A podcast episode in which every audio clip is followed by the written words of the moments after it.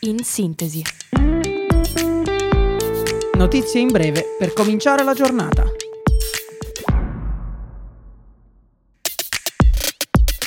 Buongiorno a tutti e ben ritrovati da Radio Yulm.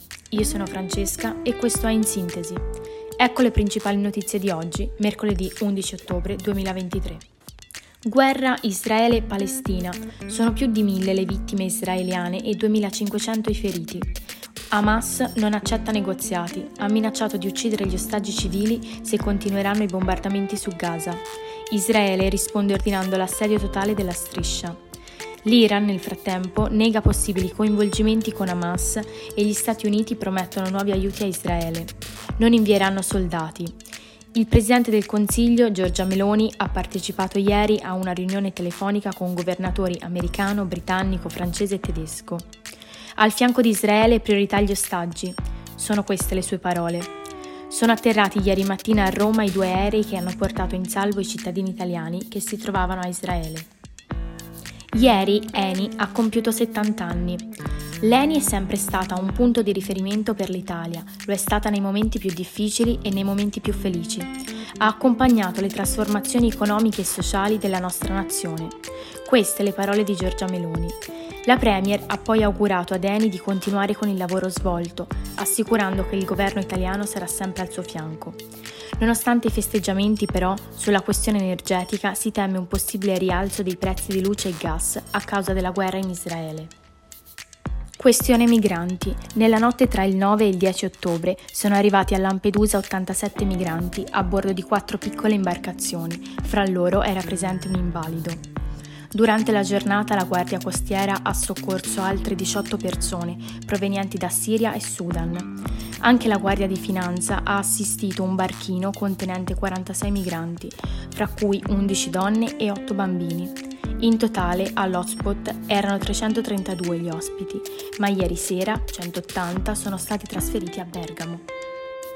Ieri è stata la giornata internazionale della salute mentale. In tale occasione è arrivato l'allarme della Società Italiana di Psichiatria. Le diagnosi di disturbi mentali sono in continua crescita e colpiscono maggiormente giovani e fragili. Gli psichiatri dichiarano un boom delle diagnosi, aumentate del 30%. Dopo la pandemia i sintomi depressivi nella popolazione generale sono quintuplicati e oggi si stima che li manifesti circa una persona su tre. La salute mentale, come ricorda l'OMS, deve essere un diritto per ogni cittadino. Prodotta da Matteo Rovere e Sidney Sibilia, targata Sky, nel 2024 uscirà una serie dedicata alla storia degli 883. Il titolo riprende una loro canzone iconica, Hanno ucciso l'uomo ragno. Sarà girata tra Roma e Pavia e le riprese si concluderanno a dicembre. È una storia che mi sta molto a cuore, la storia di due ragazzi e di come con la loro straordinaria avventura cambiano la musica italiana, dichiara il regista Sibilia. A interpretare Max Pezzali e Mauro Repetto sono rispettivamente Elia Nuzzolo e Matteo Oscar Giugioli. La Federcalcio dell'Arabia Saudita ha presentato una lettera di intenti alla FIFA per candidarsi ad organizzare e ospitare la Coppa del Mondo del 2034.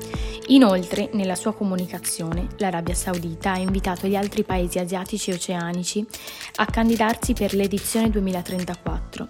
Intanto la UEFA ha annunciato l'assegnazione del torneo continentale del 2032. Si disputerà tra Italia e Turchia.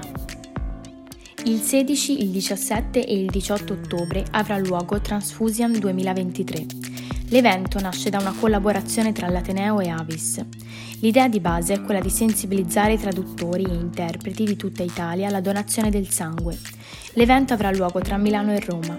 A Milano il 16 ottobre dalle 8.30 alle 13 davanti Yun 2, a Roma il 17 e il 18 ottobre dalle 8 alle 11.30 presso la Piazza dei Santi Apostoli. Queste le principali notizie della giornata. L'appuntamento con In Sintesi è domani alle 8 sempre su Radio Yulm. Un saluto.